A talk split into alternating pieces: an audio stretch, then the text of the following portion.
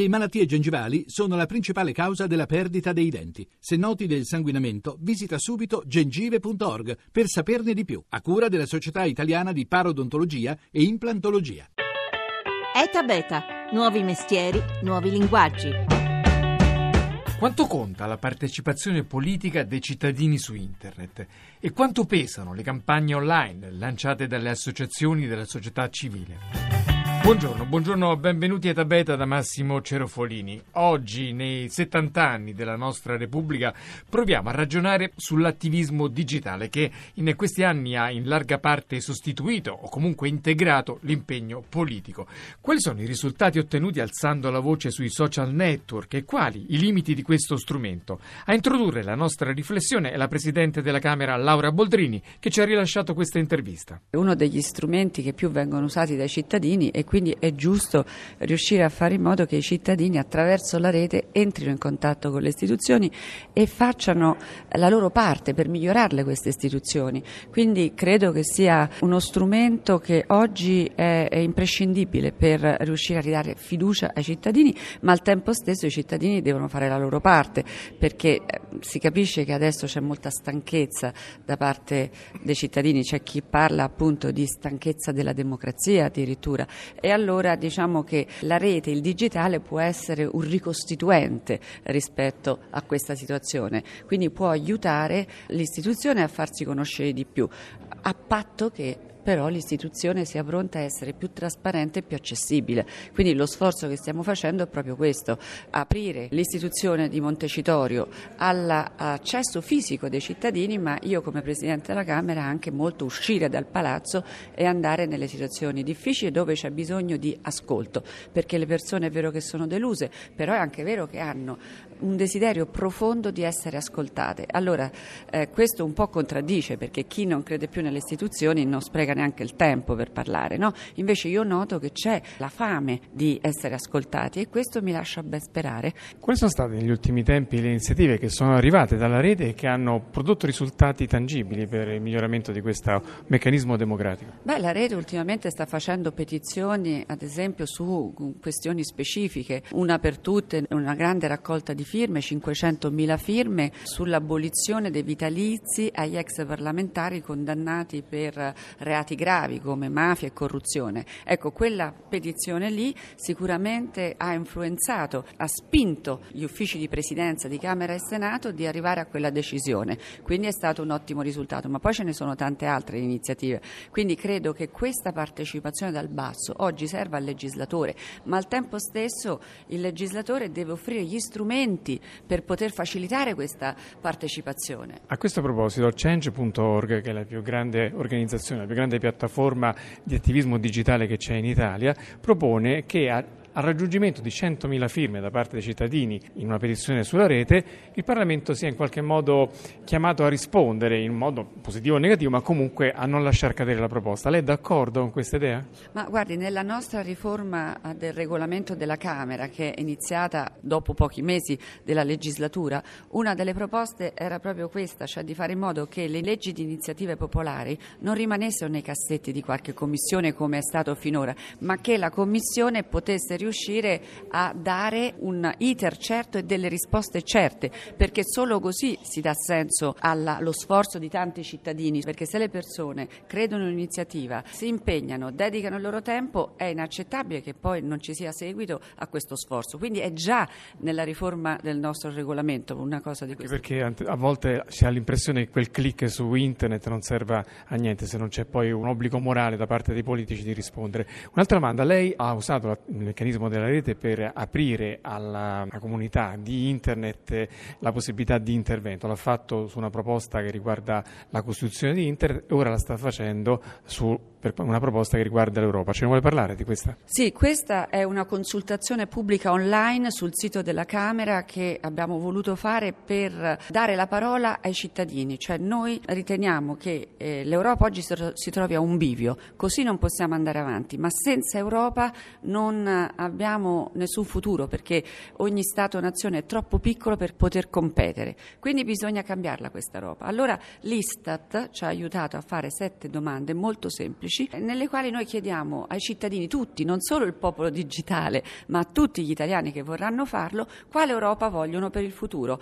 E quindi è una consultazione in cui il cittadino, la persona, ha la facoltà di incidere nel futuro di questa casa comune. E io credo che quando viene data la parola ai cittadini, i cittadini non possono non prendere questa opportunità, perché non ci si può sempre lamentare e poi non fare la propria parte quando ci sono degli strumenti per poterlo fare. Quindi io mi auguro, anzi approfitto per esortare tutti, invitare tutti a prendere parte a questa consultazione online sul sito della Camera per dire la propria propria sul futuro dell'Europa.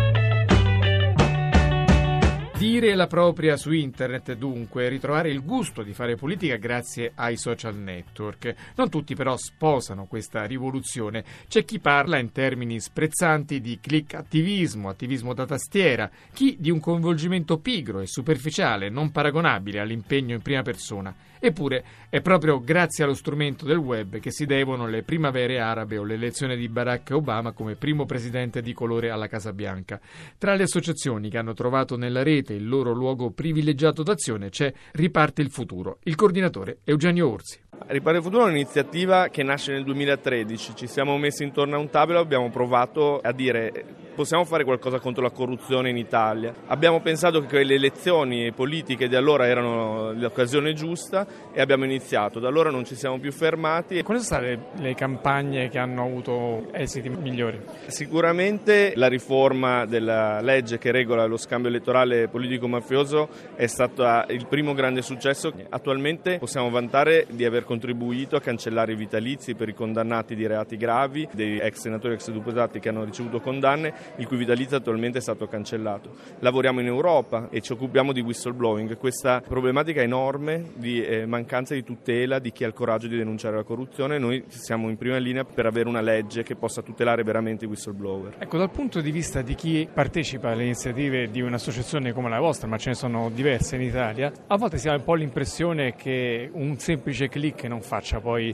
partecipazione vera. Che natura ha questa partecipazione che poi si limita a un sulla tastiera? Ah, noi crediamo che essere attivi su internet sia un modo di esprimere partecipazione nella stessa maniera in cui i cittadini mandavano una lettera al giornale, non mandano più una lettera al loro giornale di riferimento e sottoscrivono un'iniziativa online. Si partecipa tanto, in realtà se ci pensiamo, la partecipazione cos'è? È scambio di idee, condivisione di programmi, portare le idee laddove queste idee possono diventare sostanza. Che questo avvenga al telefono, avvenga su internet, avvenga incontrarsi intorno a un tavolo. La vera differenza differenza è che quando ci si incontra e si sta tutti insieme è tutto molto più bello, ma è molto più difficile trovare il momento, l'energia e il tempo di stare insieme a fare queste cose. Si possono fare benissimo online, noi diamo la possibilità a un milione di persone di partecipare attivamente. Visto invece dalla parte degli antagonisti, di quelli che sono destinatari delle vostre campagne, in senso a volte negativo, che tipo di reazioni ci sono normalmente? Noi cerchiamo di essere sempre propositivi, quindi è difficile che attacchiamo eh, direttamente qualcuno, anzi noi vogliamo delle riforme profonde che possano migliorare lo stato di diritto di questo paese. Il grande nostro nemico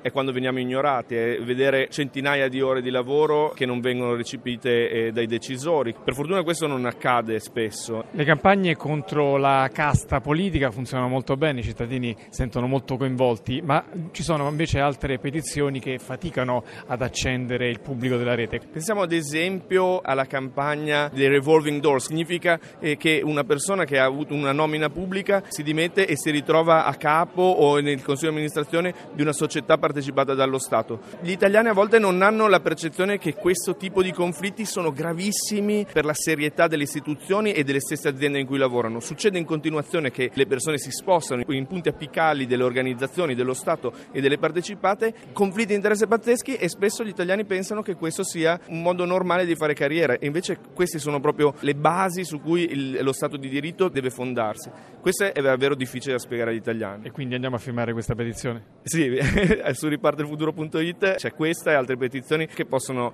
fare una piccola differenza per questo paese.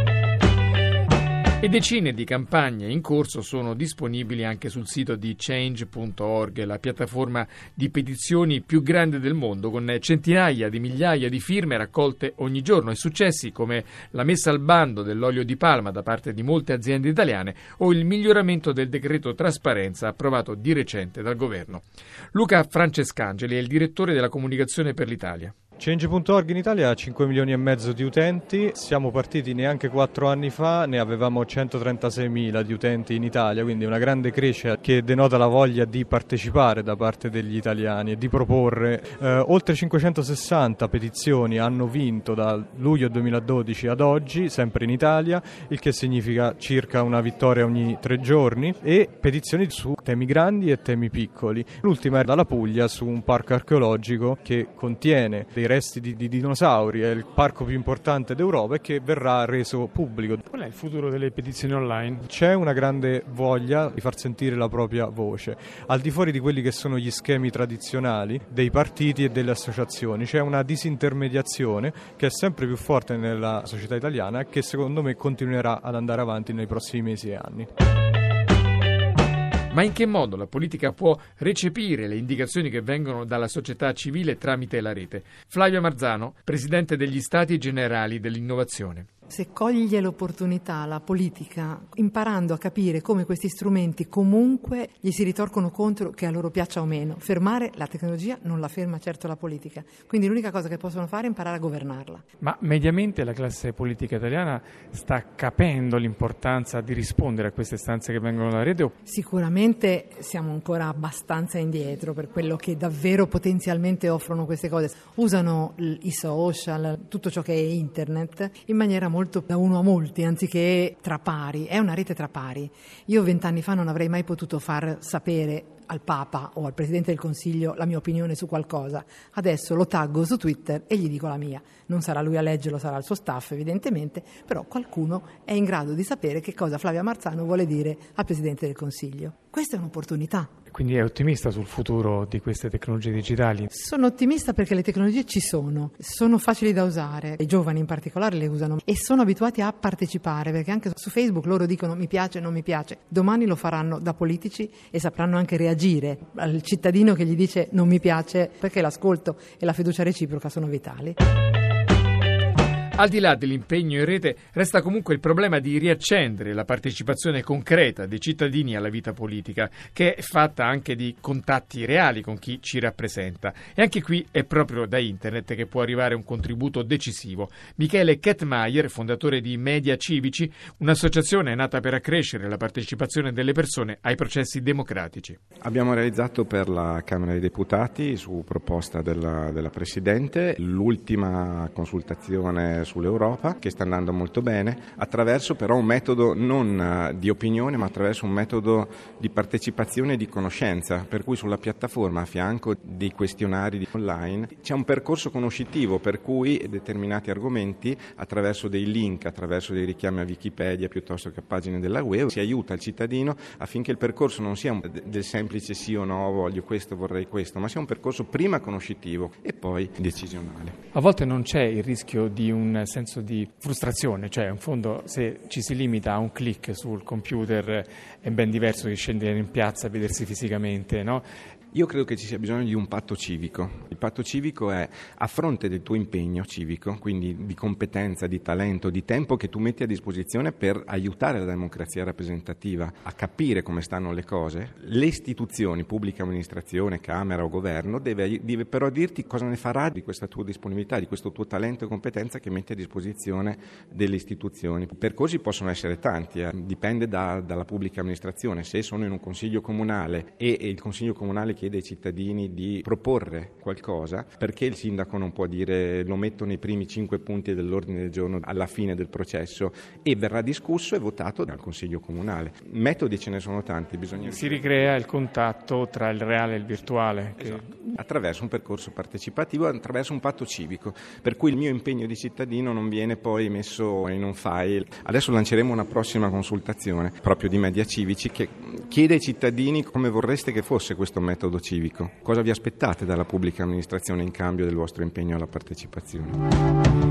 E la seconda giovinezza della nostra Repubblica, fresca oggi dei suoi primi 70 anni, riparte da qui, da questo impegno civico, grazie appunto all'innesto ricostituente della rete. Sapremo essere tutti noi, politici o cittadini, all'altezza delle straordinarie possibilità che Internet ci offre. Intanto, buona festa della Repubblica da tutta la squadra di Eta Beta. Laura Nerozzi in redazione, grazie a Rita Mari, la regia di Paola De Gaudio. etapeta.rai.it è il sito per riascoltare questa e le altre puntate. Seguiteci come sempre su Facebook e su Twitter dove ogni giorno pubblichiamo tante notizie sul mondo che innova. Ora arrivano i da Massimo Cerofolini. Ci sentiamo domani.